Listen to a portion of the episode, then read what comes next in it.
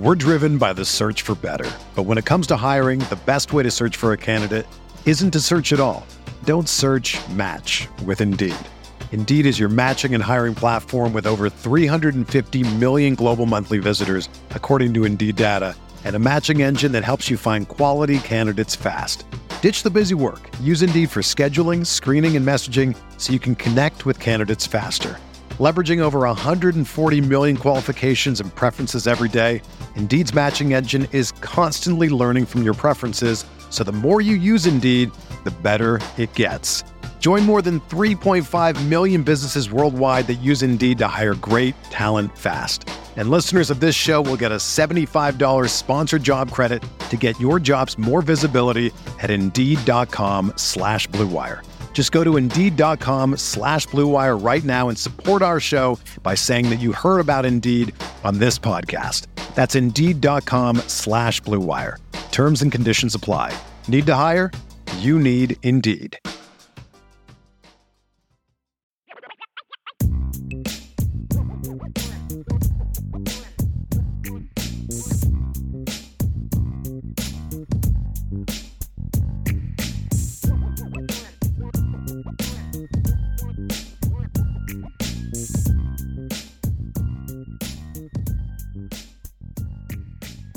Get into the mailbag, Vince. We have some questions here. If you all have more questions, please get those to us. We'll get them over. We'll get those answered for you real quick. And if there's things you want to ask about the game, or maybe some disagreements you have, and you'd like some clarity, or you'd like to kind of to have a discussion about it, throw those in there too, and we'll answer all of them. But uh, Lucky Ducks five one two Vince is going to start us off here. Oh, for the super chat. Thank you very, very much. Lucky Ducks. So who surprised you on both sides of the ball? Oh, Pat Coogan was the big surprise for me offensively. Now, now I'll say this: there were some mistakes by him that I that I saw in the game that he needs to clean up. Uh, he was my lowest graded offensive lineman, but lowest graded amongst five guys that played pretty well. You know what I mean? So Yeah. it's kind of like if you've got five five stars, somebody's going to have to be the lowest ranked of the five five stars, right? I'm not. I'm being a bit hyperbolic, but Sure. I thought he played good football for his first start. He's not, and it's not even like he was a backup last year. He barely played. I think he only played like one game last year, right? One game. And and so you're going to see some of those mistakes. But the the one miss, the one thing I got wrong last night in the breakdown was I said that he was late reacting to a stunt because he got caught. He actually was blocking a guy and then just Yes. lost him. Just let him go. defensive lineman. That's what happened on that. Yes. Yes. So there was there was But about they- four or five. They picked up the twist. Like it was a. It was, it Yeah, was a they picked it up middle. actually They well. It up, I thought then they he kinda just- lost the twist. and then he kind of let him go, and he it was stopped stopped moving his feet. Yeah, happened. He stopped and then his he feet. had, and he ended up tripping him, and uh, you know, right. Because there was a lot him- of people saying, like, oh, it was a dirty play by that Navy guy. And it's actually no, Coogan tripped him. He was stumped. And if Yeah. you see the guy was trying to pull up as he as Yes. he went low into Hartman's knees, he was actually trying to pull up. Like he didn't want to just dive into his legs. He got tripped. Uh, but but I'd say Coogan didn't play quite as well as I thought he did live, but still played good football for his first start, Vince. Right? Yeah, Like agreed. he, he that's Better why I I didn't spend time during the show actually like nitpicking every little mistake he made.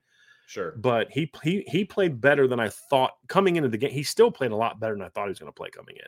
I Yeah. thought I, here's the thing about Pat Coogan: when he moves his feet, he's okay. At least against Mm-hmm. a team like Navy. I still have some questions about is he going to be able to move bigger guys? That's still a concern for me. Sure. I still don't I still don't know the answer to that. Is he going to be able to move bigger guys? Um, you know, we'll, we'll, we'll find out. But I thought I thought for this game, I thought he played well defensively. Who surprised me? Um, Jordan Botelho. I mean, I just don't think this. I wouldn't have said to you before the game, this is a Jordan Botelho game. Like, because it requires discipline Right, and block right. destruction and things that he's not shown to be good at. I was um, really surprised at how well he played, and and say and Marist was a surprise too. But we talked about him yesterday. I say I say Jordan Botelho was to me the biggest surprise on defense of how well he defended the option from a discipline Sure. and technical standpoint. I will say, hmm, offensively, I'll just say I was surprised all five running backs got time when the game was still a game. I, I was hoping that would happen, but it it surprised me um, that they were able to do that. So I, I appreciate that they went in with a plan and made sure that that happened. So that was a good surprise. And then I will say Josh Burnham on defense. I thought he played really, really well for his real, like his first minutes at that position.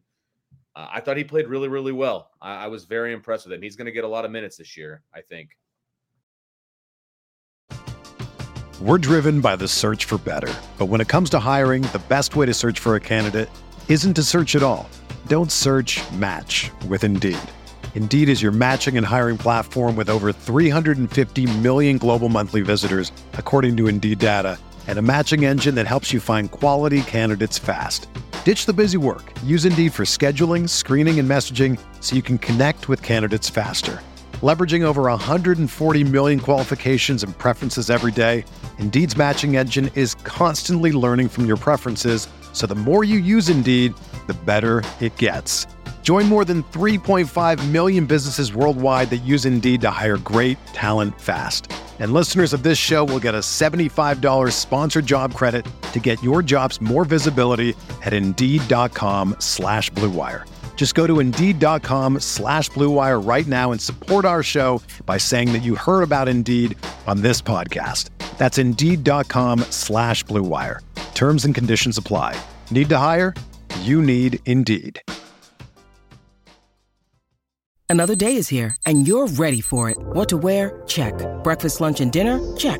Planning for what's next and how to save for it? That's where Bank of America can help. For your financial to-dos, Bank of America has experts ready to help get you closer to your goals. Get started at one of our local financial centers or 24-7 in our mobile banking app. Find a location near you at bankofamerica.com slash talk to us. What would you like the power to do? Mobile banking requires downloading the app and is only available for select devices. Message and data rates may apply. Bank of America and a member FDIC. Next question, Vince, is from Michael S.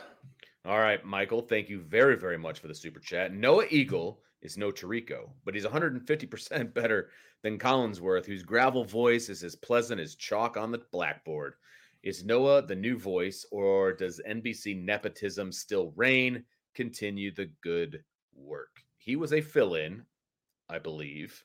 Uh, Jac was sick.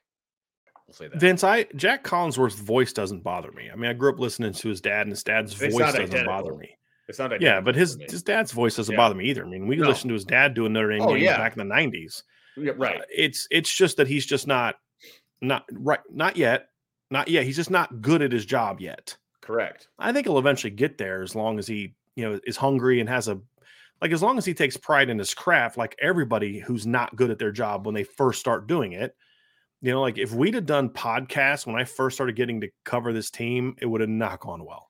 Just because the attitude that I had, the demeanor I had, it wouldn't have gone well. I'm glad that I didn't. And even this, you get better at it. But uh, it just is one of those things where it's kind of like the, the the frustration that people had with the last offensive coordinator hire before this one. It's Mhm. like not that the guy doesn't have ability, but like is is he really the guy now? Is it now his time, or is this more of a other reasons for it? But his voice doesn't bother me. Uh, it's just, it's just, um, he just isn't good at it yet, right? I mean, and and the you know the frustration of like, man, Paul Burmeister does a great job whenever he's had to fill in. Like, I just, Oh, man, I guess part of it too is I just- man. Yeah. yeah, yeah, I just I just don't like the fact that Notre Dame is the proving ground for yeah. announcers. Like that that Yeah. bothers me that NBC puts their Yeah. rookies on the Notre Dame game. It's like can we hold Notre Dame in a little bit higher esteem? Right, That would be great. Right. That's all. Would be nice, right? yeah. would certainly be nice. Um, yeah, but as you said, he's just a fill in at the Yeah. time. Matt with the super chat. Thank you very, very much. He says, Long live the King of Ireland. That's funny. That's good. He's never right going to live there. that down. No, he's not. That's the one thing he did wrong. Uh, John Bertucci with the super chat. Thank you very, very much, John. Great work on the pass game breakdown. Go Irish. Referring to the boards on the Yeah. boards, there's an awesome pass breakdown enjoyed it. and uh, I I enjoyed it, and I know everybody else will enjoy it too if they like jumping into the numbers. And I know you're planning on putting the run game breakdown out there Yeah. as well. Yeah. But you got to be on the boards. You got to be on the board. Yeah, run game wise, I'm going to do. I'm going to break it down by by run concept, and then like left right within that run concept, uh, overall left right numbers, and then uh, run like what run plays each back ran and the success that they had. So like, what did Audric do on inside Nice. zone? What did he do on counter? That kind of thing. So yeah, you'll you'll like it.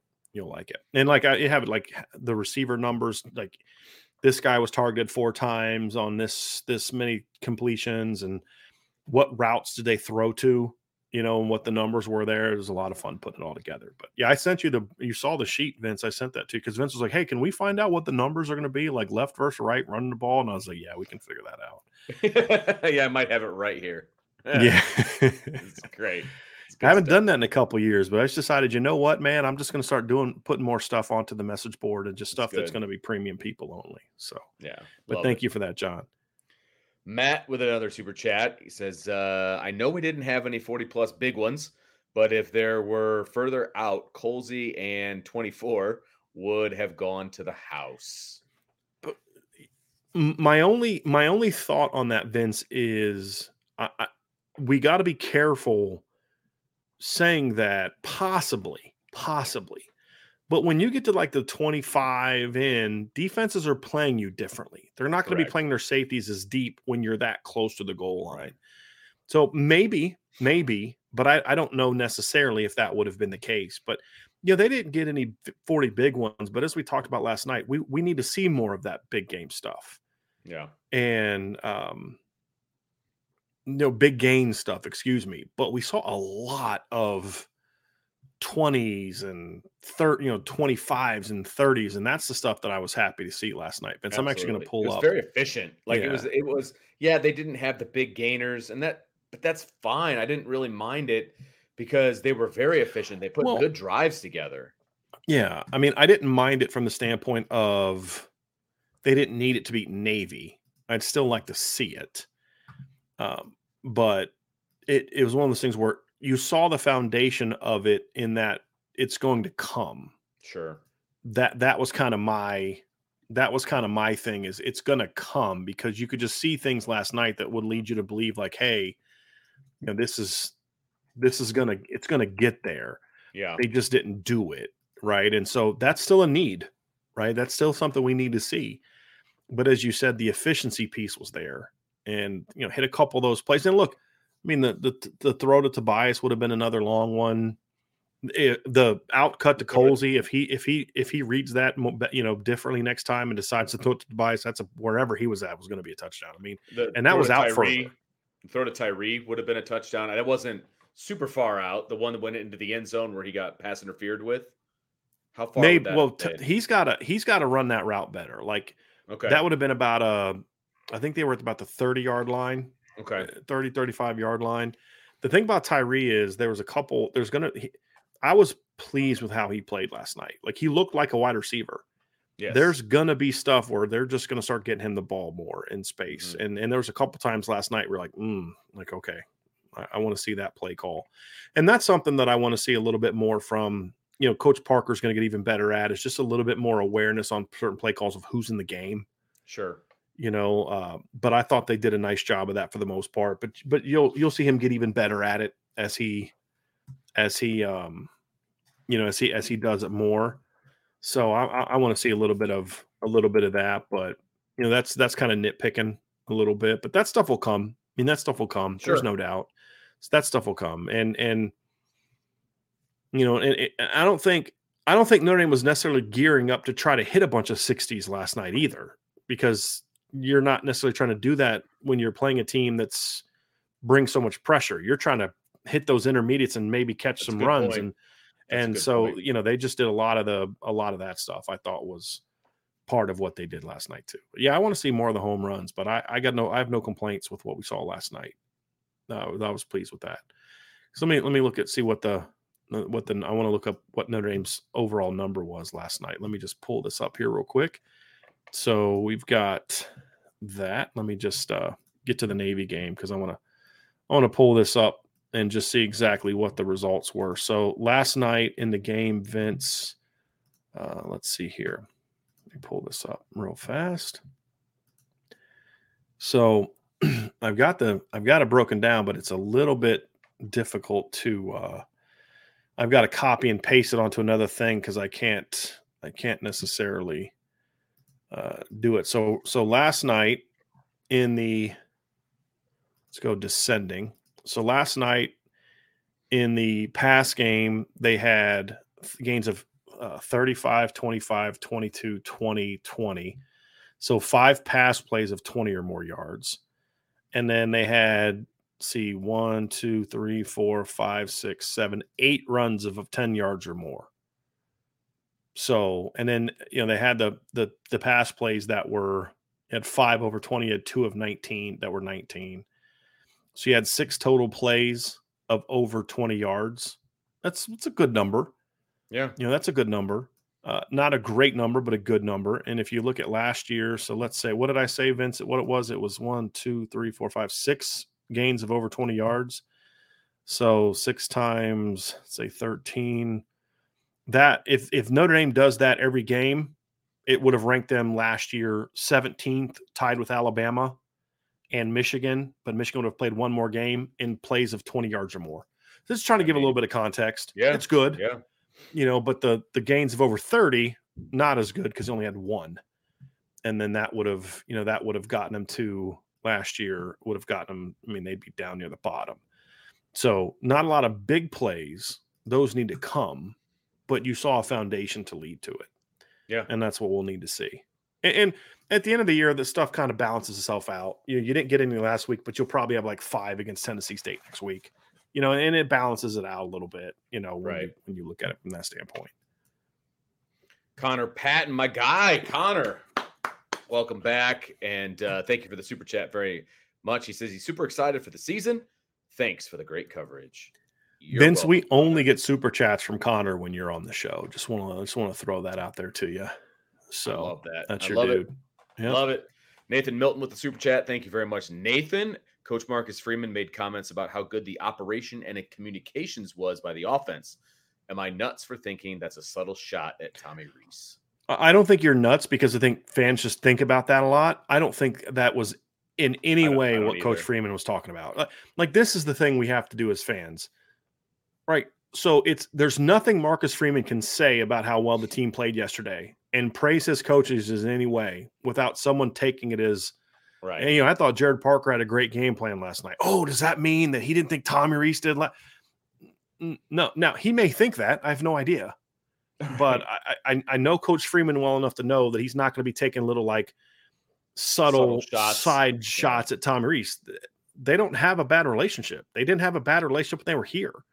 Uh, and and honestly, that's the last. Like right now, Marcus Freeman's not thinking about Brian Mason and Tommy Rees and all the people Nope. that have left. He's worried about beating Navy and then going out next week beat Tennessee State. So right. do I think you're nuts? No, I don't think you're nuts because we're fans. We look at things differently and we think about that kind of stuff. And so I, I, I totally understand why you would think that, Nathan. I'm, I'm not coming down on you at all. I, you know, I'm just saying from from what I know of Marcus Freeman and and the people that I know that know him really well and the conversations that he and I have had, I'd be shocked if he had all thought at anything about Tommy Rees on that play. And I don't mean that like he doesn't give a crap about Tommy. I'm saying he's just worried about his football team, Right. not taking shots And at it was- Tommy.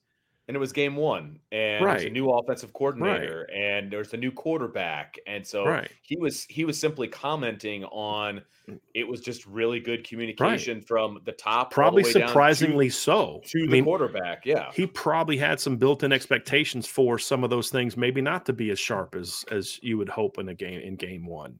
Probably. right. So no, I, I I honestly don't think that that was in any way a a, a shot at Coach Rees. I don't. I really Right. don't. I agree. But I also can understand why, as a fan, you might take it that way. I I do. Another super chat. This one from Tyler Evans. Thank you very much, Tyler. What was your favorite offensive play and defensive play yesterday? Ooh, that's a good one, Vince. Do you have any off the off the um, kind of off the top of your top of your head? I mean, I th- I think the the thing for me is the best. The my favorite play yesterday was the shot to Greathouse, and and then also the shot to Tobias, Tobias Merriweather, even though it didn't hit. I just like the fact that they st- they found ways to take shots. I mean, look, the other part of the big play thing yesterday, Vince, is that Notre Dame was up twenty eight nothing when they got the ball in the third quarter. They had only had four possessions. It's kind of like do you really want to take a shot against a heavy blitz team and then maybe it doesn't go your way and you get blindsided and they you know they so they came out in the second half just kind of ran at navy and felt them out a little bit and just kind of reestablished line of scrimmage again and by that point in time it's 35 to nothing but you know, I just uh, uh, I just kind of felt like there were those shots. You know, there was that shot to to, to Greathouse. It was a play action, all verts. It was all verts by the trip side, Vince. It wasn't all verts by the tight end. They ran a deep out for the tight end to kind of take that backside okay. corner and safety with it. They ran a seam right. from number three, ran a backside seam. Tyree ran that front side seam, and then they had a go route that, that converted to a stop because the corner bailed. So when you're running an all verts and the corners bail, you you stop it. You know, you either come back or you stop it. I just would like to see Chris Tyree bend that sucker in a little bit versus too high. You know, when you're running too high and you're running trips out of that side and there's a too high safety look, you've got to bend in front of that near side safety because the other guy's taking that other safety with him. You're not going to run into his route because he's taking he's going backside. And that'll be something that Chris will learn. I would hope the coach Stuckey would kind of point that out when they do film today and sure and say, hey, look, you know, hey, you bend this sucker in. Yeah, you still you're pro- you're still going to get the PI, but you might actually catch that sucker. And as good as the PI was, you catching it at the two, or or even in the end zone would have been even better. Yeah, you know, and and so just a that's part of the learning process for a guy still learning to play receiver. But I like that they took those shots. I mean, th- those were design shots, Vince. Sure, you know, those were design shots, and um, that's the thing I liked about them is they were not. Oh, let's let's oh they went cover zero now we'll take a shot. I mean they were designed um, to to go take shots. That's what those were about. This and one I, right here, ones I liked. This aren't well. This one right here was mine uh, because of the way that Sam Hartman was moving around the pocket with his head up, was able to find Greathouse in the corner, the front corner of the end zone, like just the movement of the quarterback. Man, it was like okay, this, this we we got something here. Like that was definitely my favorite offensive play. And it was a broken play, to be honest. And that was my favorite play because of the play that he made out of it. So that's mine for offense. Defensively, the the Marist play for me, Vince, not the force fumble. That was great. But okay. the play two plays later, when I'm actually, it's actually, um, it just popped in my head because it's actually getting ready to play on the the TV. I got it on on the the other monitor. I've got the game on. But the play he made, and it was two plays later, might actually, I think I might actually be that that play now. But where he read, he was backside and he read the dive and he scraped over top and blew the quarterback up for a short gain and forced a third down that Navy did not convert. That was probably my favorite play because that was an instinctive play. That was a yeah. discipline, like that was read your key, don't you know, and and and then boom, then you exploded the ball. That's the stuff Marist hasn't done. And so to see him do that, yeah, I mean the athletic chase you down play. We always knew Marist was athletic, and that's the kind of play you expect the guy with his ability to his athleticism to make. The play two plays later, maybe it was a play later, Vince. That was more of the that shows me that the the the linebacker feel was there on that play, and then the athleticism took over. Sure. That was probably my mm-hmm. favorite play of the game. And and the other one that would be in consideration is when Josh Burnham got his sack. That was just kind of like I was a little. He just ran the quarterback like, over. They man. better play this kid more, man. And it, what we yeah. don't talk about is Gabriel Rubio had the initial pressure. Yeah, Gabriel right smoked that dude inside and forced him inside, and then Josh cleaned it up. So that was probably yeah. my second favorite play. I really enjoyed watching uh, JD Bertrand uh, on the. I don't know if I can't remember if it was a sweep or if it was a pitch but it was an outside play and he just comes uh, underneath and just hawks that guy down. Like I, that was fantastic. And then also, I don't know why, but I just really enjoy watching safeties play the alley. And mm-hmm. so in the second half, when Xavier Watts was playing the alley so well, it's like a couple plays in a row. Like he just yeah. comes down like a freight train and just takes that second half adjustment for the safeties was Man. noticeable on the first yes. play of the half. Yes. Yes. Yeah. It was like, okay, there's the zero I know and love. You know what I mean? well, and like also that, showed that the game plan had adjusted too. Like for okay. sure. For sure. But yeah, that was yeah. for me, those are probably my favorite ones on defense. Yeah. Good question. Got another super chat down here, Vince. All right, from 410 JP. Thank you very, very much. Do you think the refs cheated Cam out of that fumble? I don't know if I'd say they cheated him, but you know, like I think that's taking it into a the only reason I'll say no I think they made the wrong call. I don't want to say that they cheated him because that that implies that there was uh, an intentional miss of the call, and I I have no reason to believe that. I just I just think they missed it. Missed it. That's what I think. I sure. think they missed it. So, but no, I, I I'll say this: it was the wrong call. I, th- there was no way that that guy had full possession of the ball before J- JD Bertrand ripped it out of his hands. In my opinion, but that's a heck of a play by Cam Hart though to force that ball out. He came up, and blew that play up, man. He really did. Anthony Solomon, thank you very much for the super chat. Thanks for the show tonight, gentlemen. You're welcome, you are Anthony. welcome. Michael S. What second string offensive linemen played and how did they do? I mean, they did okay. I mean, they did okay. I mean, they they came in and played hard and all that. Vince, they only played it. Uh, Tosh played early. Tosh was actually yes. in on the first touchdown of the game. Yep, he was part of that. They big, brought the him in, package, the yeah. jumbo package or whatever you want yeah. to call it. Yeah, yeah, it was a six offensive lineman package, is what they right. did. Yep. Uh, but Tosh played. Uh, I love on the first play of of of that. Billy Schrauth is pushing a guy like seven, eight yards down the field, so that was nice to see. There but go. you had left to right. You had Tosh at left tackle, Billy Schrauth at left guard. You had Ashton Craig at center. Looks like Andrew Kristofic at right tackle and a right guard, and then Aamil Wagner at right tackle. They only played like five plays, so yeah, it was a pretty short know, drive. Yeah, yeah, but no, they they they were fine. You know, Navy was loading the box at that point in time, and and and those right. type of things. But no, I thought they did fine. Ashton Craig should have got called for a hold. Oh, that was another thing. Uh, Ashton Craig's got to be real, or excuse me, Pat Coogan's got to be really careful with a couple of those runs that were to his side, where okay. he was getting his arm a little bit out and not letting go. He could have, he might have got called for a couple holds. And if you're playing on the road, when I'll tell you this right now, when you're playing at NC State in two weeks, yep, they'll call that. Called. Yeah. When you're playing Ohio State at home with Big Ten refs, that's getting called. Yeah. There's no doubt. So it's just a technical thing that you've got to improve upon. That, that's what it is. Yeah. That's what I mean. They didn't get a great push, Vince, the second team line outside of really Billy. But yeah, I thought they were they did their job. You know, they knew what to do for the most part, and you know, it's a it was a learning it's a learning opportunity for them. So yeah, um, yeah, yeah, and that was uh the the the pass to Rico was not a design pass. That was an RPO. So that was the uh, the fourth RPO of the night. But I didn't have that charted because I didn't chart the last five or six plays because I don't like adding kind of I'll say garbage time. I think that's a disrespectful term, but I don't like adding a um, when you put the second teamers in into stats because sure. I think it can skew it. To be honest with you, but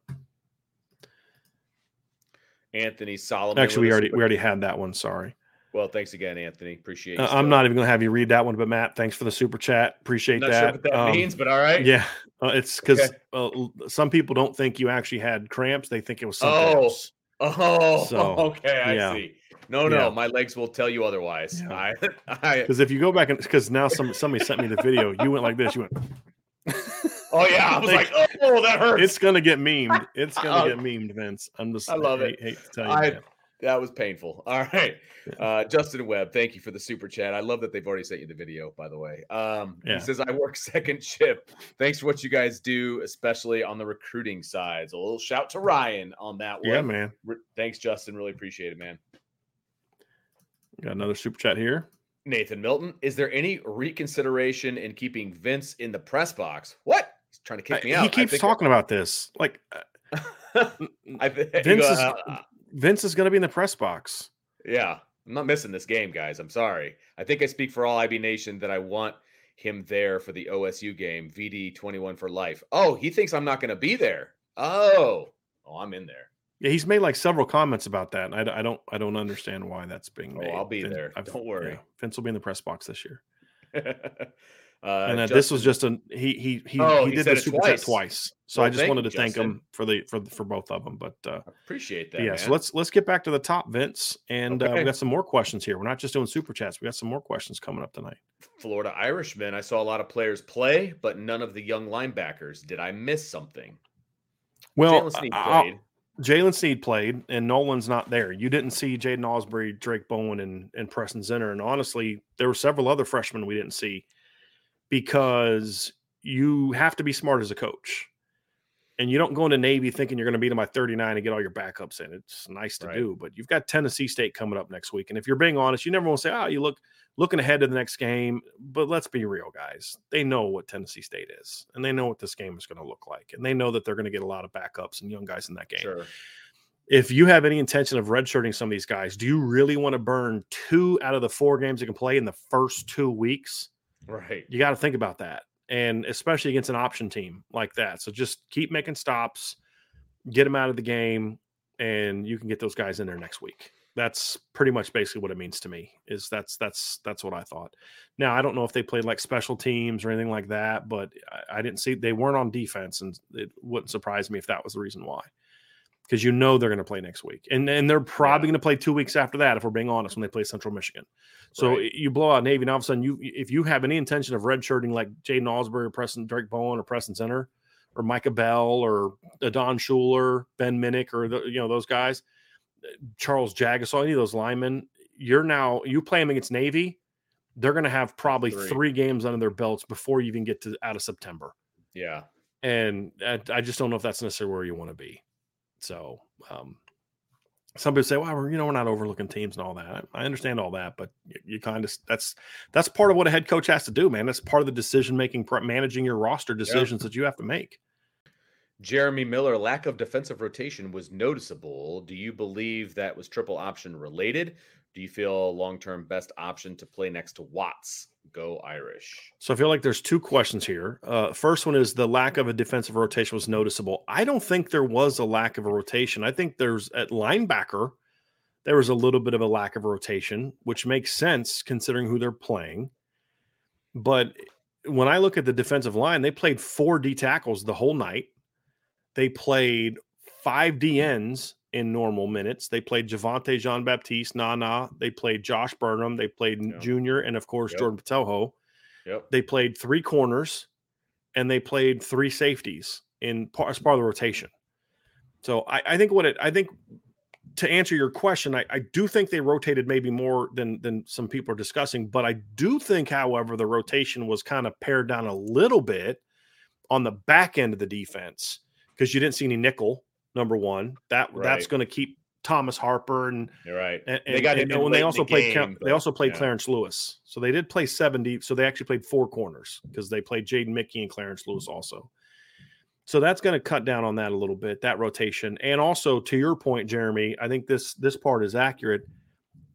We saw last year what happened when Notre Dame was forced to play a bunch of freshmen on defense against the triple because JD was hurt and there were some other injuries. So Jalen and Junior had to play a lot of linebacker, and that's where a lot of the mistakes came. I point this out like Right almost every time they had a big run last year, Junior or Jalen was on the field, Yeah. and sometimes both of them. And Right. it doesn't mean they were the only ones responsible. It's just there was a lot of young guys playing in that game on defense Yeah. last year, and we saw what happened. They gave up big plays. They gave up. They, they, they had some mistakes. So I don't. I just don't don't think they wanted to, to give that up this game. And the veteran guys have a better idea of where to go. Now, of course, your oldest guy on the field gave up two huge mistakes, and another fifth year senior got peeking into the backfield. I mean, so they still had their fair shares of mistakes, but I think it was more they were more concerned about just the run fits. I mean, like we've said before, one wrong run fit by a linebacker against a triple option, and it's a 30 yard gain minimum. Right. You know, and I think it was it was so I do think some of it was option related. Long term best n- n- uh, option to play next to Watts. I'm sorry, I'm just getting Ramon rolling moving forward. I mean, Yep. I, Yep. I don't think this was necessarily a great Ramon Henderson game. You know, Ramon's not a great like open field tackler, maybe in the past. I mean, he's not always the most disciplined guy assignment wise, but now that you're past the option, I'm I'm playing Ramon more, and DJ's just more of a of a rotation guy. I'm I'm I'm going to try to get Thomas. I mean uh, Antonio Carter ready because we we know who DJ Brown is. Like he is who he is at this point in time. It just that's just the fact. Yep. And that means great kid, great leader, all that good stuff, but just not a just not a guy you're gonna you're gonna you know you you want to be playing 50 snaps against Ohio State in my opinion. That's Right. And and that's and here look, here's the thing. The the defense against a triple option is going to be different than any defense they play for the rest of the year. So we can't make a whole lot of judgments based on we can make some, but not a bunch, right? And so I thought Ramon Henderson was the best second safety in camp, at least what we got to see. That's me personally. So I'm hoping that I see number 11 out on the field a little bit more often. We'll see what happens.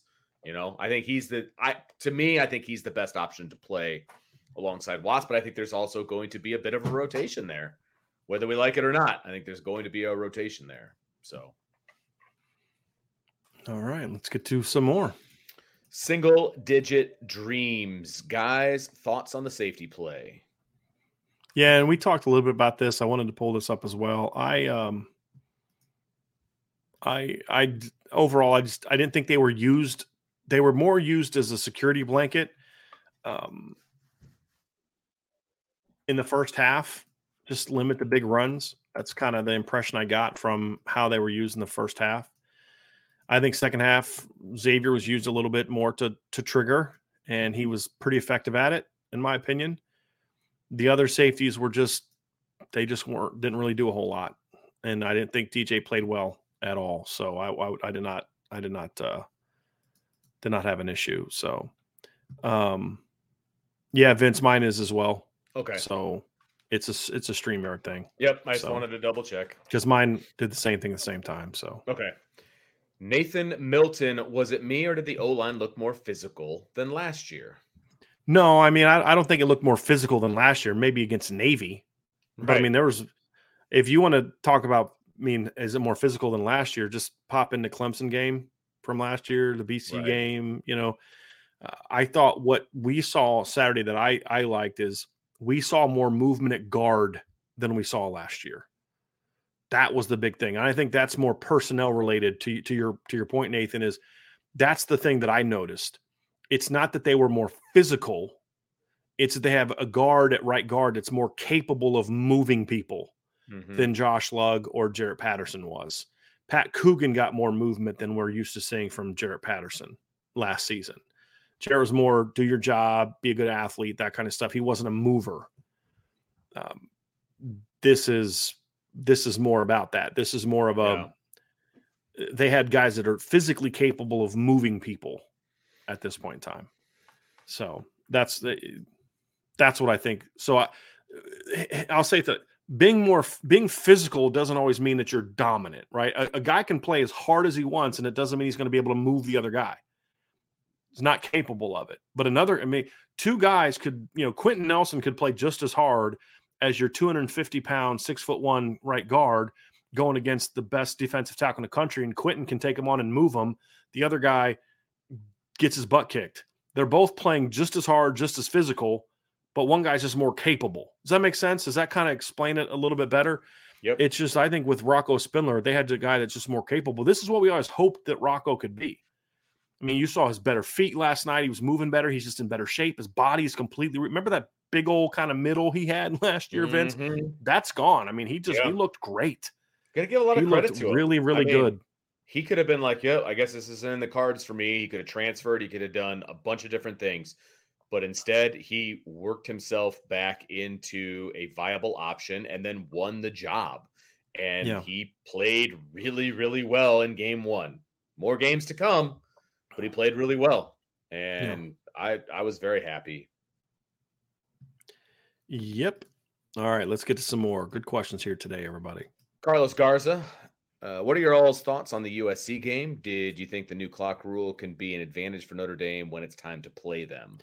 I mean, I I don't care about the clock rule. I don't. I mean, here's what I think about the clock rule. If a team was going to beat you 38 to 35, now they're just going to beat you 31 to 28. I I've said this all the time. It's when people would, would freak out about Navy. Oh, they limit possessions. Okay, so instead of beating them 42 to 10, you beat them 24 to 3. Right? Like you're still going to win or lose based on how you play that game. So if you limit possessions, it just means that they still beat you because they're better than you. It just means it's a lower scoring game than it w- otherwise would have been. I, I just I don't buy into that whole thing. Uh, what I will say is, is USC looked like they were playing a first game with a bunch of new guys. But you know, the, I thought the O line kind of moved San Jose State around in the second half. They were better second half, but they just out San Jose State. Uh, they were just a lot bigger. I think their defense is still a mess uh, schematically. They just don't play sound football. They've got good athletes, but they're just they're just not a disciplined defense. Offensively, they were rusty. I mean, they look like a team is supposed to look in week one. That's what I Sure. thought about last night, Vince, when I watched that game. I just they're a talented team that was kind of going through some of the game one. Notre Dame played abnormally sharp for an opener. Like let's let's let's be honest about that. Notre Dame was abnormally sharp for a team that you expect in the opener. We saw in the a lot of the other games what team uh, Vanderbilt had some just dumb plays last night that allowed uh, Hawaii to hang around. They were a better team than Hawaii. They just made some mistakes. Notre Dame's game was a bit of an anomaly for what you expect in an opener against a Yeah. decent opponent, right? Uh, San Jose State and Navy are very similar. And I mean, Navy was four and eight with a lot of close losses to good teams. San Jose State was like six and seven in a in a weaker conference. I mean, they're very similar. Navy USC uh, struggled to stop the run, did a good job getting pressure on the quarterback. A little sloppy on offense, but they have mm-hmm. some really talented players. Had a kick return for a score. So, I, I mean, they were very talented. And they had a sloppy first game, which you I wouldn't say sloppy. That's bad. Rusty. Yeah. Right. Just kind of f- typical yeah. first game stuff. Now, if they're yeah. doing this in week three and four, then you start to get a little bit worried. But it's honestly, it's like it's what I warned could happen in Notre Dame in the opener. It's why I said my goal was just survive and advance against Navy. Just get out of the first game. You get get right next week against, you know, against uh, Tennessee State, and and just just get the W. Right. I, I, didn't really care that Notre Dame came out, and I mean, I'm, I'm excited that they won forty two to three. I think that's great, but it wasn't like oh they better do this or else and that's sure. kind of how I felt about USC last night. I mean, they were sloppy, but they still went for 501 yards and 7.3 yards of play. And now some of that was a little misleading because they had like a play where he drops a ball and just hurls it down the field and, you know, they get a touchdown. It's like that's not probably going to work against Notre Dame or Utah. Like or, try that against Notre Dame, though. You know what I mean? Or, you know, there's some Superman stuff that he can do against a team like that. Then there's Superman stuff that only works against San Jose State. You know what I mean? So yep. no, I thought they they they looked they looked they like you'd expect it. Yeah, I actually didn't pick them to cover. I, I predicted them to win the game, but not to cover. That doesn't surprise me that they didn't cover. So, yeah, that's that's one I would have been pretty adamant about because exactly like what we saw last night, they're going to be a little sloppy. Tyler Evans, I watched the USC game last night, and the USC defense did not look good, and the face of Alex Grinch was priceless. I didn't notice that. Yeah, I didn't notice. I didn't pay attention to him, but uh USC, yeah, they did not. No, they did not look good. No, they didn't. I mean, they gave up 28 points to you know San Jose State, so yeah, it's not. Great. Yeah, it's not like they gave up like 40 or anything like that. Right. But yeah, I mean, right. that, that, that, they're not. San Jose State's not a an offensive juggernaut. You know, they right. averaged 27.4 last year. San Jose did have a decent defense last year, though. I will say that. But um, you know, they did a pretty good job against them, in my opinion. And they're a pretty experienced team, but no, they they look like a team playing their first opponent against an okay opponent. And they'll they'll be better next week. I'm trying to see who I'm trying to forget who USC has. I know they have a week schedule to start season, but they got Nevada next week.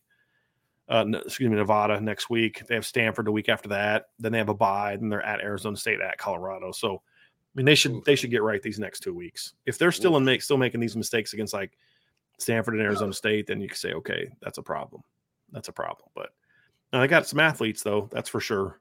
They got some mm-hmm. athletes, mm-hmm. but that's always USC.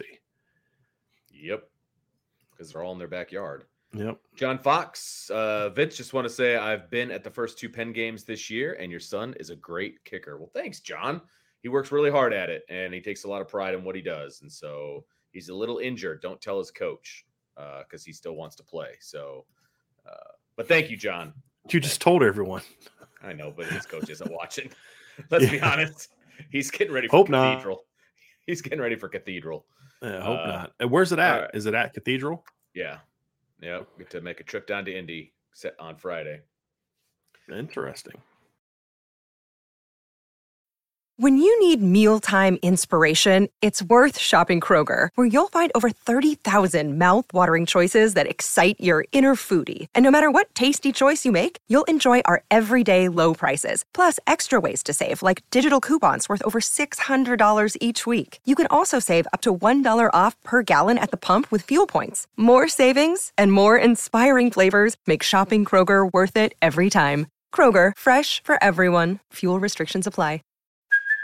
Hey, it's Kaley Cuoco for Priceline. Ready to go to your happy place for a happy price? Well, why didn't you say so? Just download the Priceline app right now and save up to 60% on hotels. So, whether it's Cousin Kevin's Kazoo concert in Kansas City, go Kevin, or Becky's Bachelorette Bash in Bermuda, you never have to miss a trip ever again. So, download the Priceline app today. Your savings are waiting.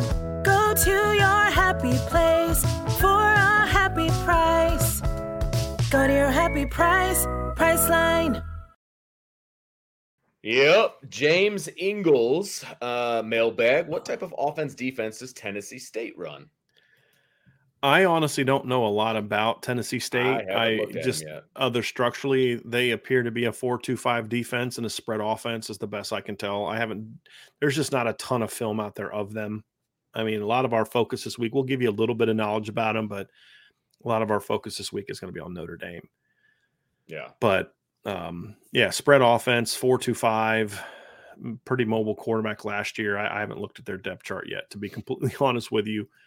But uh, yeah, that's what we'll that's what we'll see. This is an interesting take right here, Ryan. Oh, uh, Matt says, uh, first of all, thanks for the super chat, Matt. USC reminds me of a Weis team. Yeah, talented, athletic, score, Yeah. not good fundamentally, not real Yep. physical, not very good on defense. Last night, that's what they look like. But again, I just want to say it's one game, right? Right. It's just it's one game. It's the opener. It's I just I would not put a lot into that. And I'd be saying the same thing if they won 80 to nothing and everybody's freaking out about how good USC looked. I'd be saying the same thing, guys. It's one game. It's one game.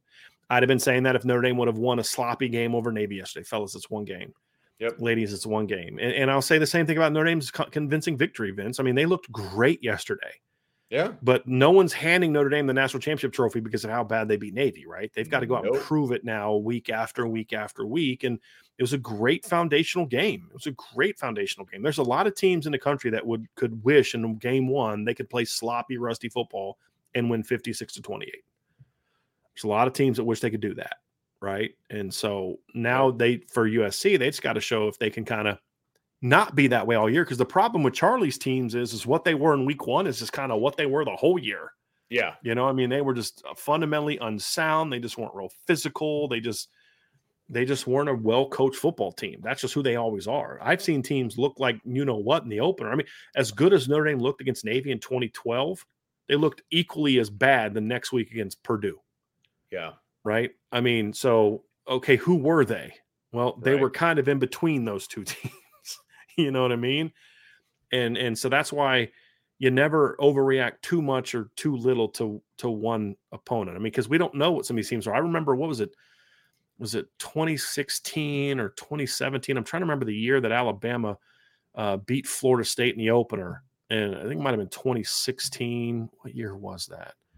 Give me a second. I'm going to find this uh is it 2017 yeah 2017 you know alabama comes out and beats florida state in the opener and you're thinking man that was a great win i think florida state was like a preseason top 10 team you know what a great win and florida state ended up going, ends up going seven and six that year they lost the next week to nc state lost two weeks after that to miami lost to louisville at home got spanked by boston college by 32 they weren't a very good team Yeah. we really don't know what these teams are. You don't really know what the. I mean, well, let's say San Jose State's actually going to be really good this year in the in the Mountain West, and you're going to look back on this game at the end of the year and be like, "Yo, uh, you know, beating them that way, that that's pretty impressive to be able to beat them that way." I don't know the answer to that, right? But I do know this: they have athletes on both sides of the ball. But if they're going to be the team people think they're going to be, they got a lot to clean up. Yep. A lot to clean up, no doubt about it. Another super chat from Tom Frawley. Brian and Vince, kudos to your preseason reporting on this team. Pretty much everything you said showed up in yesterday's game. Great job, fellas. Well, now they just got to do it week after week, right? Because Yeah. if they don't show this team, if they don't, if they're not this team the next 11 games, no one's going to be like, hey, you guys were right ab- about this team. Remember how they played in that one game? That's kind of what I was, I liked about this team is the things we did see Vince did translate.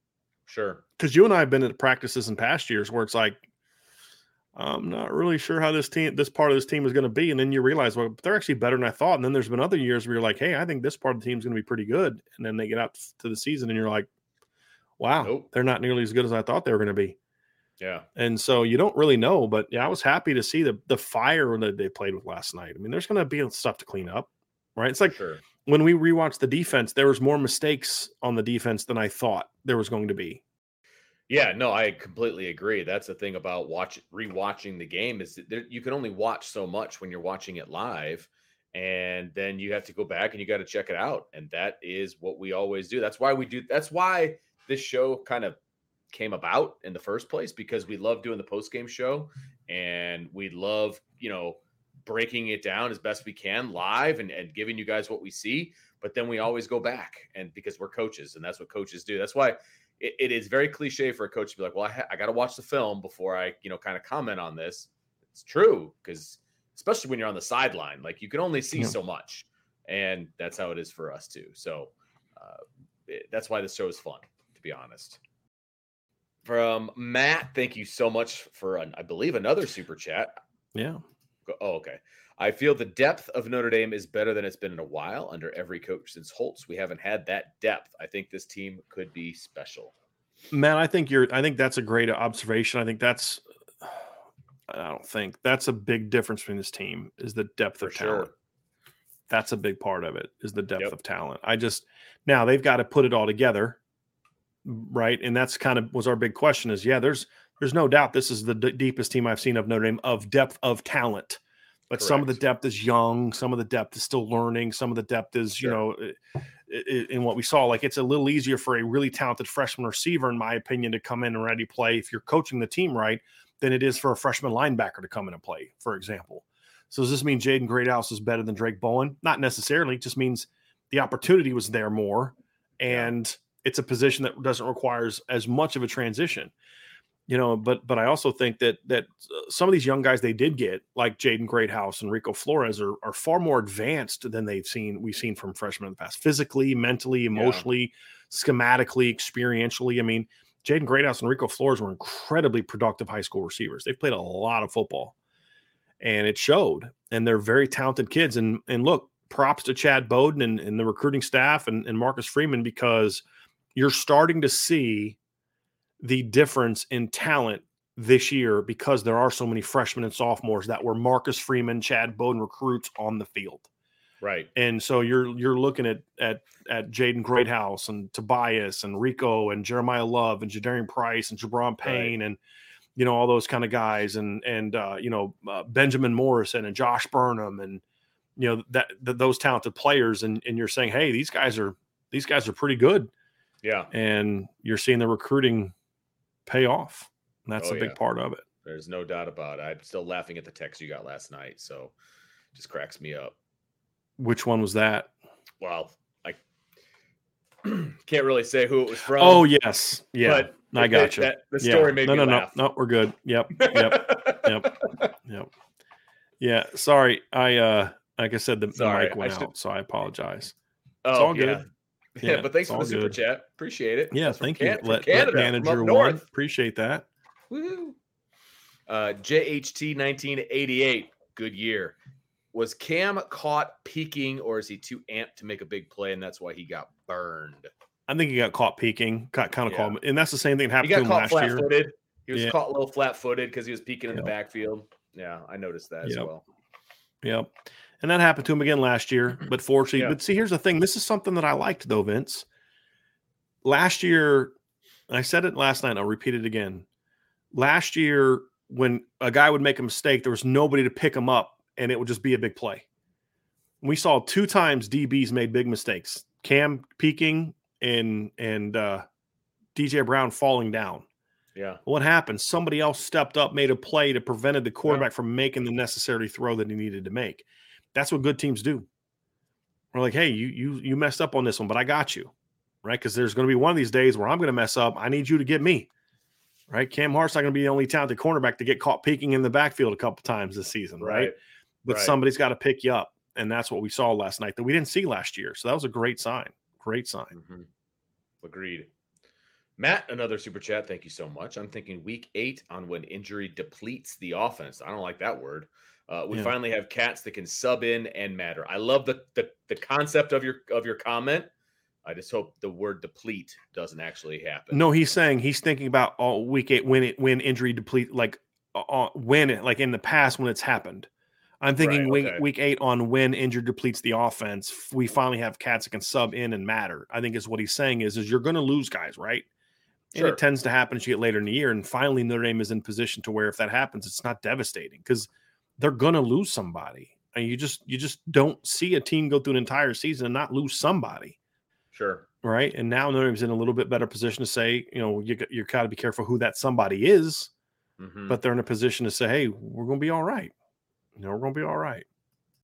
All right, I was quickly trying to uh, look up the schedule for next week, but Tyler Evans, thank you for the super chat. Says any games next week that you're excited to watch or can't wait to play out. I know Oh, Florida State LSU. There are some great games next week. game. Yes.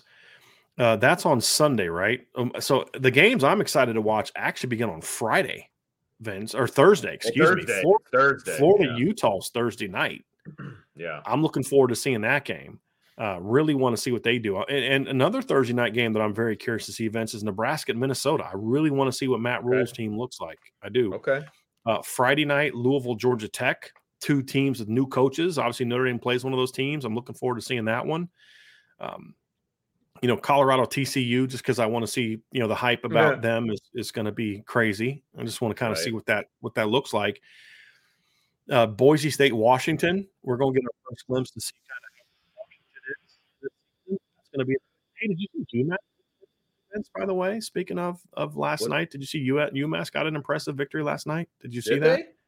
Yeah, No, they I beat New didn't. Mexico State 30, 41 to 30. It was Okay. 13 to 10 going into the fourth quarter.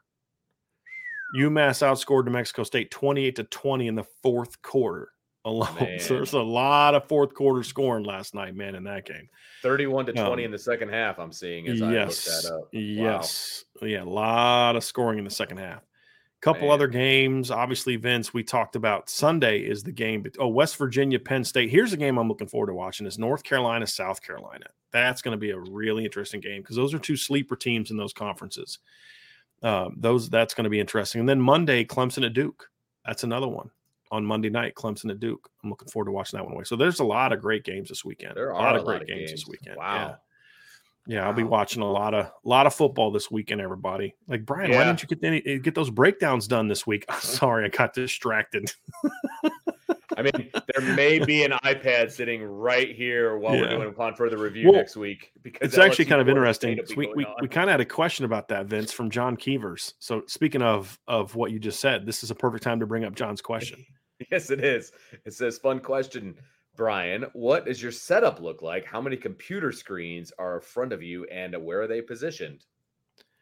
So when I'm watching games from home, and and obviously last night since I wasn't in Ireland, I was watching the game at home. I have three three different devices up, and a fourth if I need it. So uh, sometimes I'll have more, but since there was no other games on last night, so I have my i my laptop. So I was upstairs watching it. I have my laptop that has um, like the message board, and it's got the stats, and it's got my play by play, and I have a I have a notepad in front of me that I take notes of each play, what I see, questions I need to go back and look at in between the series. Then I had a monitor hooked up to my iPad over here that had the game on that's always like two plays behind or a play behind. And so I have then I have the I had the TV on in the living room watching it the TV. And so that was my setup for the game. Now, when Notre Dame's not playing, Vince, I have a lot more devices set up. Right. I've got my iPad, my, both my iPads, my work iPad and my personal iPad. Got those set up. Got the TV with a game, the side monitor with a game, or the, excuse me, the, the laptop with a game, the monitor with a game, and then the TV with a game. So sometimes I'll have like four or five games going at once. Uh, if I'm just watching games, like if it's like during Notre Dame's bye week, my setup is sweet, sweet. yes, I told Angela, I said, "Hey, I want to, I want to actually take the TV we have downstairs and set that up in my office, and then take the TV we have upstairs and set that up down in the basement, and then buy a new TV for upstairs." I was like, "Yes," I had it all planned out. She just looks at me like, it's like "Okay, never mind." Like most wives, when you want to get a big TV, yeah. Guess not. Yeah. I was just playing. I was just playing. I just want to test you, see what you're Just thinking. look you on your face. So that conversation wasn't very long. I've had many of those. yeah. yeah. All right, let's get back to it. Uh, Matt, no hate or worry yet on Tobias, but did he look off or uninspired, or is this just his personality?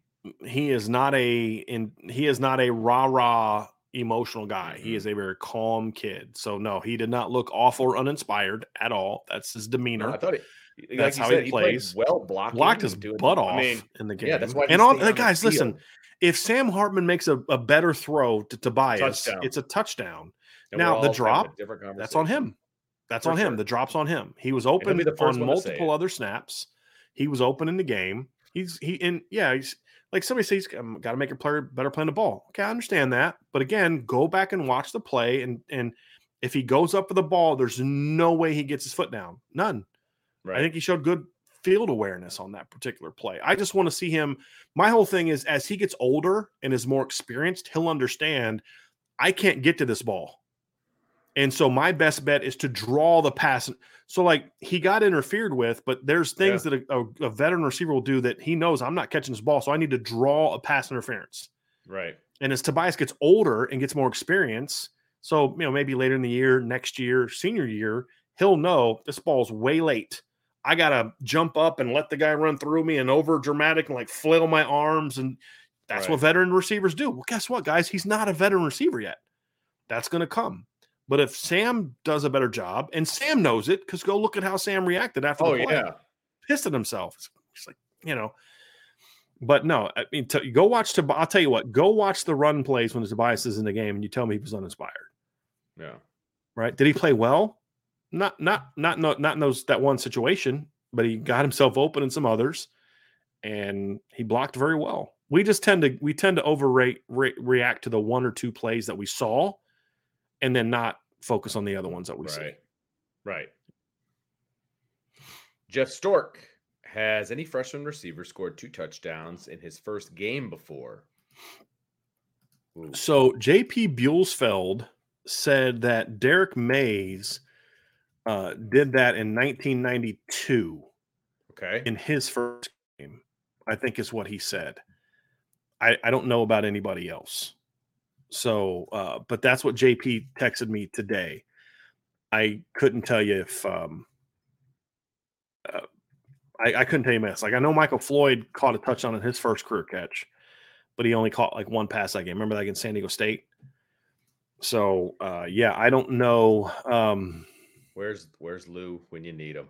I know, I know. He'd he'd have known this. He'd have known this. Yeah, I'm actually uh I just pulled up the thing that allows me to go look at the box score for the 92 game. So I'm actually going to try to to see that cuz I do believe Derrick Mayes was a freshman in 1992. Like I know Golden Tate didn't catch two touchdowns his first game. I mean Will Fuller didn't, you know Michael Floyd didn't. Samardzija didn't, Stovall didn't. I mean no, no one that I can think of did as a freshman. Michael Mayer didn't. So I, I I don't know anyone that did. I'm sure there's some somebody at Notre Dame could kind of point that out, but I'm gonna look and see the box score here. It's actually uh 1992. I'm waiting to see this. Give me one second. I'm I'm about to be at that page. So let's go to the Notre Dame Northwestern game box score. Looks like Derek Mays. Yeah, he doesn't. They don't have him down here for two touchdowns in this game. So yeah. Or what year was Derrick Mayes a freshman? Yeah. Let me go look this up real quick. Well, and it, it was is it the first game that he played in or the first game of the season? Yeah, that's what I'm trying to find out. Yeah. So I'm gonna see what because it definitely we'll see. I'll keep going through it, man. But I don't see Derek getting any catches anyway in that game. So, but yeah, I don't know when his first game was, but that's just what somebody told me last night. I don't know of anybody else that's done that. So looks like he scored twice in this game. This would have been who against Purdue? No, that was the week before. Okay, so it looks like Derrick Mayes' first touchdown came I think it's Michigan State. I Only caught one in that game. So yeah, I don't know what to tell you, man. I, I'm just telling you what I was told, but I don't know who that would have been. I don't know that anybody's done that, to be honest with you. None of the big guys, the big time guys that I know of, have done that. I like this name. This is hilarious. All right. I was still looking. I was trying to help you look stuff up. All right. It's a good all day because I'm not BK. That's great. At the end of the season, which receiver do you guys think will have the most receptions? I'd say probably Jayden Thomas. That, I mean, we've talked. I, would mean, my, my Yeah. answer hasn't changed because of one game. No, I mean, no, yeah, no. still I Jayden. Thomas. Somebody asked this question. Eric Santini says, "Brian, don't you think if he would have caught the ball, he would have been tackled for a loss? So smart it wasn't. It, so it wasn't it smart not to catch. If you if you could tell me if you could convince me that he dropped it on purpose, maybe, but Hmm. I'm not convinced that he dropped it on purpose. You know, I mean, there, there to me, there's no there's no evidence that he dropped it on purpose. Yeah. So I can't tell you that that it was smart. I mean, look, I, I think there's a time and a place to say that that's smart. I would say this: I would never tell a receiver to drop a bubble screen because it's that type of route where it's always going to be a little bit close to being a backwards pass, and it just takes one bad official or Yep. one bad officiating crew Yep. to get that wrong, and you just had a turnover. So Yep. bubble screen is not a play where, like, there's eh, throw a check down. You're like, hey man, when you're he's throwing you a check down because he's falling down and you're six yards behind the line of scrimmage, bat that sucker down. You know what I mean? Like you'll teach that to guys, but that that to me was not one of those instances where you could convince me that he meant to drop that. I'm not saying that he maybe shouldn't have. I'm just saying I don't think that he did. I'm trying to actually find that play right now that he uh It was it was early, wasn't it? It was the first drive. yeah. Yeah, and it was a first and 10 play. So, but yeah, uh, we'll we'll find it here. It was not that play. But I'll go ahead and look it up Vince as we're moving on to other questions. But yeah, I just think he did that on purpose. Brian Berkshire, did you guys notice that during the timeout before the Thomas touchdown, Sam and Jayden were actually discussing the route he then ran for the touchdown? I did not see that. Nope. How but if that happened, I'd say that's a very astute. Huh? How do you know that that's the route he was talking about? I would imagine that just there's pointing going on, something along those lines. I didn't see it, so I can't really comment on it. But Oh, fair enough. um, yeah, let me go look this up. I'm ex- I'm at that play now, so I'm just looking at it here real quick to see if he uh there might have been any indication he did this on purpose here real quick. So just give me a second. So they're throwing the bubble screen now. Yeah, I'm I'm not a giving it what I mean.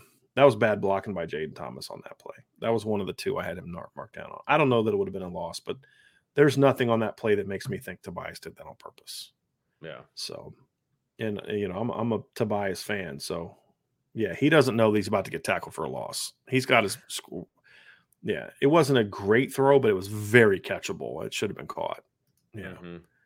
no doubt. Johnny S. ASU self-imposed bowl ban is like me refusing to date a supermodel. I, I think their self-imposed bowl ban just pisses me off about Arizona Uh. State. It pisses me off about the NCAA. The fact that you're doing bowl bans to me, I think, are the stupidest thing ever. Because the reality is, the money they would have to pay to not take a bowl ban is greater than what they would make by playing in whatever bowl game they're going to play in this year. Because they know they're not going to be a great team this year. So if they make a bowl game, it's going to be like the Sun Bowl or some bowl. They're not making a lot of money. They Right. watched Tennessee pay eight million to not have to get a bowl ban, and they basically said we don't want to pay that. We'll just take the loss for the bowl game. And and so I think it's crap. I think it's once again a school in the NCAA because the NCAA should that shouldn't even be an option. You can't Right. put yourself on a bowl ban because that, that is we only make that decision. And you're doing you're punishing the current staff and current group of players for things done by people that are no longer there. And I think that's just one of the dumbest things ever.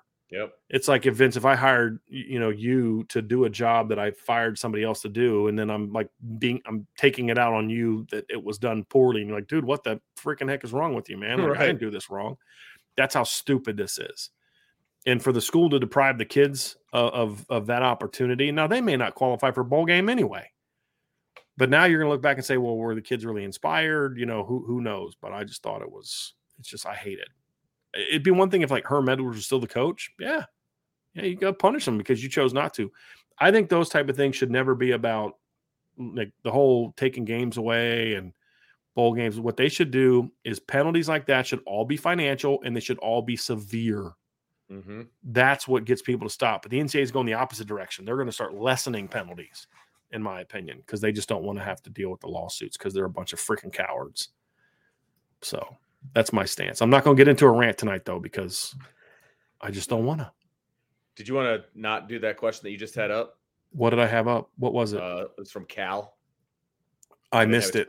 I I didn't even have a I chance to it. read it. It- It's okay. Yeah. All right. Let me go try and find it. So we'll go to this one from Scott and I'll go back up and try to find it. I thought it was the one that we had up from before. I'm sorry, Cal. I'll go try and find it.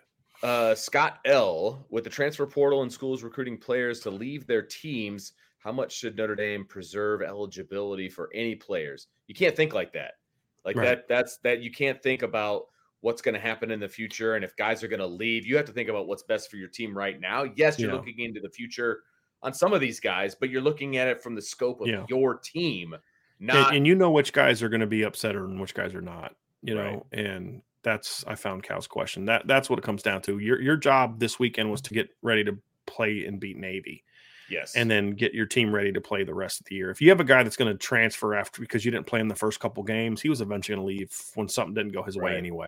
yeah, you can't think You know like that. When Jaden Osbury knows guys well enough to know like they're not going to be in their feelings because they didn't play in the first game, and, and they you know you probably had those con- you would hope you had those conversations with them, Yeah, you know, let them know kind of where they stood on that re- in that regard. So I would hope. I mean, look, there are there are times you look you got to make some of those decisions sometimes sure.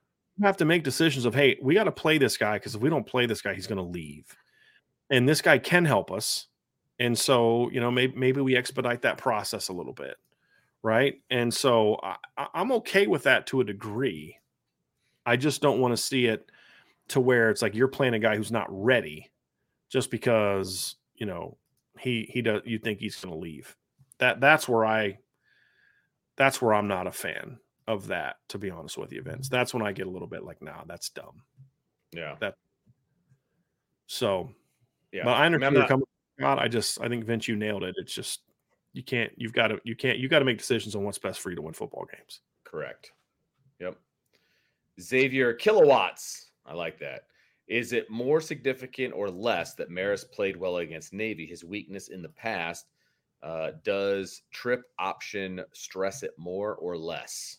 uh, ryan talked about this before the game and and he said this is not the kind of game that's a this is not a Marist Liufau type of game Mm-mm. normally Mm-mm. uh, it's structured, it's disciplined, it's playing within the system and all that kind of stuff. And that's normally not a Marist type of deal. right. And so the fact that he did play well in that circumstance is a good sign, I think, in, in his in, in his view. Yeah. And I and I agree with him. That was the point of what he was trying to say. So I, I actually think it was a good thing that he played that way uh, and and performed the way that he did against this particular opponent. I absolutely think Yeah. it's a good thing. It's an absolute Absolutely step in the think it's a right direction because it shows he's Yeah. disciplined, but he can still play, you know, fast and athletically and all of those different things. So yeah, I think Yep. it's definitely a good thing. He played dis- he played disciplined. That's the big thing. And and Yep. the triple option to hit to the point that that that Cal's asking here is that's or Xavier's asking here is that's when Marist has not played well is when he's got to play disciplined football. Right. And last night he did. He did Yep. play disciplined football last night. And that that's what the great question was. And yeah. So good one. Let's get to the last we got the last couple here, I think. And this is Cal's question. Cal, do you think the interior line needs to prove more because Navy's blitzes were from the outside? There was plenty from the inside as well. Well, I mean, first of all, most teams don't blitz like that, right? And, and so picking up blitzes is not is not a problem from a physical standpoint. It's a problem from a do you know the system standpoint. And I think la- the thing that impressed me last night is they they played sound football. But here's the other part: is outside blitzes require inside guys to still have to make decisions they wouldn't normally make against normal pass pro. So hey, if I got to fan out because if like normally if I'm lined up and I'm a guard and I'm uncovered, and the tackle's got a guy on him, and I've got an inside backer and an outside backer. In certain calls, I got to know that if the left tackle makes a call, he's fanning out to the pick up the blitzer. I got to fan out and take the guy over top of him, and the back's got to pick up the inside blitzing linebacker. So that outside pressure is affecting me because I've got to now work outside and help out here. Or if this guy doesn't come on the inside, I got to now be the guy to work out outside. You'll see that too, where I'll get in pass pro and I'm kind of blocking these two to these two. If the inside guy comes, I got to take him. It's almost like what you do with a running back. But if he doesn't come and I've got nobody to block, I'm looking outside for work. Right. And and so it, it stresses you. Outside pressure stress you as a guard as well. It's just not in a, as direct of a manner as you might see from inside blitzers. But the other big thing for me is I, I liked what they did in the run game. I mean, that was the big thing for me, the physicality showed in the run game. Yep. But here's the deal every member of the team has something to prove after game one. It's one game. I mean, we have seen Sam Hartman have some brilliant games in his career, and then the next week go show throw four picks. I mean, he still has stuff to prove as, well. Jaden Greathouse has stuff to prove. Audric Estime has stuff to prove. Everybody has something to prove. It's one game. That's a very impressive game but everybody has something to prove. And the guards played great on Saturday. But the key, Cal, is they've got to now play well week after week after week after week. Not great one week and not good the next week. But to your point, your question, I don't. I don't think that it was necessarily oh they weren't stressed because the pressures from outside. There were still also pressures inside as well. They aren't they're not a outside only pressure team. There were plenty of inside triggers. And I thought for the most part they handled those well. They weren't perfect but I thought they handled it pretty well. So I think we learned a lot from it. Every week presents a different challenge for you. And, and that's going to be the thing is every week is going to give you a little bit of a different look that you've got to step up and meet it. And that's the good what the good teams do. The good teams step up and meet those unique challenges yeah. week after week after week. Yeah. Are these guards good enough to do that? Don't know. All I know is they played really well yesterday. And then hopefully they do that again next week and then they string some together. And that's when we'll have a better idea, Cal, if they're legit or not. But uh, right now, they are batting a thousand. They needed to play really well in one game and they played really well in one game. Now let's see what they do against Tennessee State and, and moving forward. But yep. You know that that it's a, I think it's a fair question, Vince. It's a very fair question. Oh, for it sure. Just, I think there's still a lot to prove, even if you're not necessarily always being blitzed right at you. Right. In my view. So, yeah, good question. So I think that Vince, I believe that is the last question that I have targeted. Okay. So let's get down. Uh, yeah. So I think um, I think that's it. So yeah, let's okay. let's rock and roll. Let's get us out of here.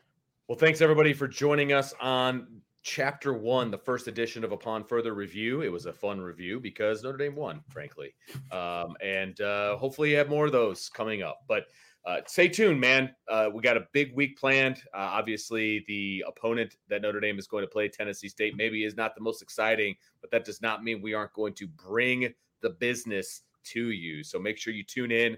Uh, recruiting hour tomorrow in the afternoon. I know Ryan's going to have some good stuff about uh, some guys and what they did in their first couple of weeks uh, in high school ball. I'm actually getting ready to publish that uh, the article he go. did on that right now. He did an article on it, but yeah, he'll talk about that in the show tomorrow. Yep. He's going to talk it's about that. Big tomorrow. weekend for some dudes. Speaking of pass I mean, catchers, Ryan or Vince, just want to throw yeah. this out there. Oh, so talk about how good Notre Dame's freshman receivers are. Here's yeah. the numbers for Notre Dame's 2024 receivers.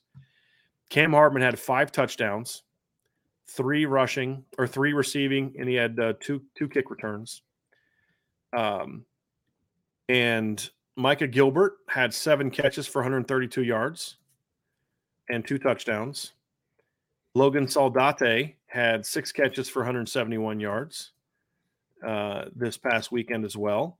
So yeah, it was a pretty good, pretty good uh, week for the Notre Dame um, receivers yeah. all around, young receivers all around, future, yeah, present, and future. So yeah, not too bad. Pretty, not too bad. Pretty good day. Pretty good day. Yeah. So make sure you guys check out the the big show in the afternoon. Make sure you check out IB Nation Sports Talk at six o'clock, Monday through Thursday, and, uh, and then of course can't forget Mailbag Friday. Mailbag Friday, folks. They're all good days. So uh, make sure you like, you subscribe, you uh, give us a five star review all of those fun things. And then make sure you get on the boards because there's a lot of stuff Brian's putting out this year that hasn't been done in the past. A lot of uh, breakdown, some numbers, some you like to crunch those numbers. You want to get in there and get on the boards, folks. There's going to be some good stuff. There's also going to be some film breakdown, I do believe. Yes, on the board as well. That'll so, come a little bit later in the week. Yep. But yes, yeah. But it'll be yep. the statistical stuff will kind of come out in waves over the course of a couple days and you know, just going to be some of that. So like we'll we'll get it out starting Sunday all the way through Tuesday is as you know, and just kind of do it as it comes, right? So, you know, get the the past game stuff broken down first, and then I'll move on to, you know, um, the run game stuff, and just kind of keep going from that regard. So that's that's how it's going to go. Love it, love it. So it's so, going to be hey. a lot of fun. So, and then the film part will come last. The film yep. the film breakdown will come last. So Love it. Yeah. All right, folks. Irish Breakdown's your place to get it. So make sure you guys stick around. Uh, week one is in the books officially with our upon further review. And so one to know. Got to be one to know every week. So here we go. Week two coming up. So for Brian, I'm Vince, and we will talk to you next time on the Irish Breakdown podcast. 1 p.m. all week. Somebody asked. 1 p.m. right. all Oh, week. there we go. 1 p.m. all week. And then, of course, don't forget, folks, post game, pre game, and then upon further review every Sunday at 8 o'clock. So lots of fun. Lots of fun. We're coming at you seven days a week, folks. All right. Coming at you strong. So for Brian, I'm Vince. We'll talk to you next time on the Irish Breakdown podcast.